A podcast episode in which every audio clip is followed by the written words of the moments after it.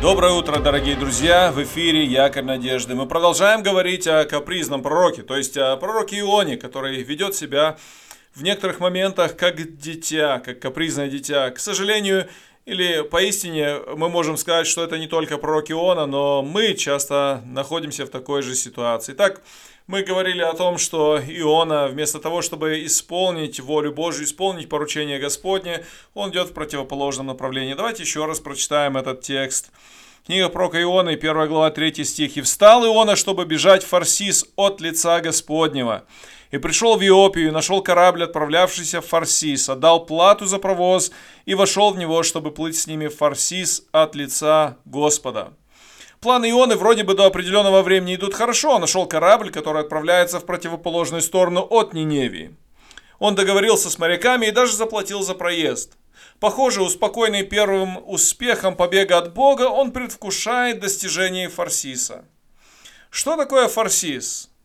Давайте посмотрим на это немножко с той позиции, что фарсис может представлять определенный образ. В твоей жизни сегодня тоже может быть что-то подобное фарсису, которое привлекает тебя уйти в сторону от выполнения Божьей воли. Бог велит Ионе пойти в Ниневию, которая была известна злодеяниями. Бог дает Ионе очень непростую задачу, но вместо этого пророк увлечен блеском фарсиса – Возможно, Фарсис был курортным городом, и пророк просто хотел отдохнуть. В отдыхе нет ничего плохого, Бог создал людей с нуждой в отдыхе.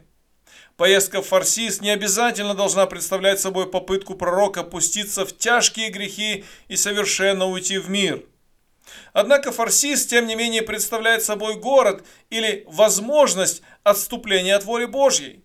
К сожалению, даже служители подвержены искушению Фарсиса – Вместо тяжелой и кропотливой работы для Бога с трудными и не поддающимися людьми, служителей может манить легкий успех и заметность в других сферах общественной жизни.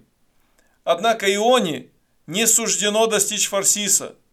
Бог напоминает Ионе, что он всемогущий, и он воздвигает бурю на море.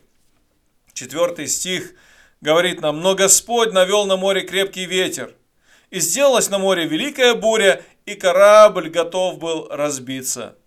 Мы часто читаем в Библии, как Иисус Христос успокаивал бури и штормы, но в этом случае мы видим, что Бог может и начать шторм. Господь просто показывает пророку, кто он и что он может сделать.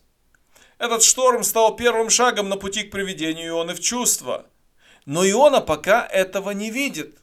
Ослепленный своим первым успехом на пути в Фарсис, он утерял духовное чутье и не видит шторма. Он крепко спит. Удивительно, как это можно было, но он спит. Важно заметить, что Бог не производит шторм из-за гнева на этого непослушного пророка. Господь хочет воспитать своего служителя, потому что заботится о нем и хочет ему добра. Бог успел наперед обдумать все шаги, и уже все Божьи служители, включая природу и даже животных, ждут того момента, когда придет их очередь вступить в действие. Еще раз говорю, Господь это делает из любви и ради воспитания пророка. Может быть, в твоей жизни встречаются бури, может быть, даже в этих бурях ты чему-то можешь научиться от Бога. Я не говорю, что каждая буря – это Божий ответ на твое непослушание. Иногда буря – это просто буря. Но важно увидеть в каждом событии какой-то урок и научиться чему-то. Я хочу пожелать тебе не быть как Иона. Я хочу пожелать тебе иметь чувствительность к Богу и не делать черствым твое сердце своим непослушанием Богу. Благословение тебе дне.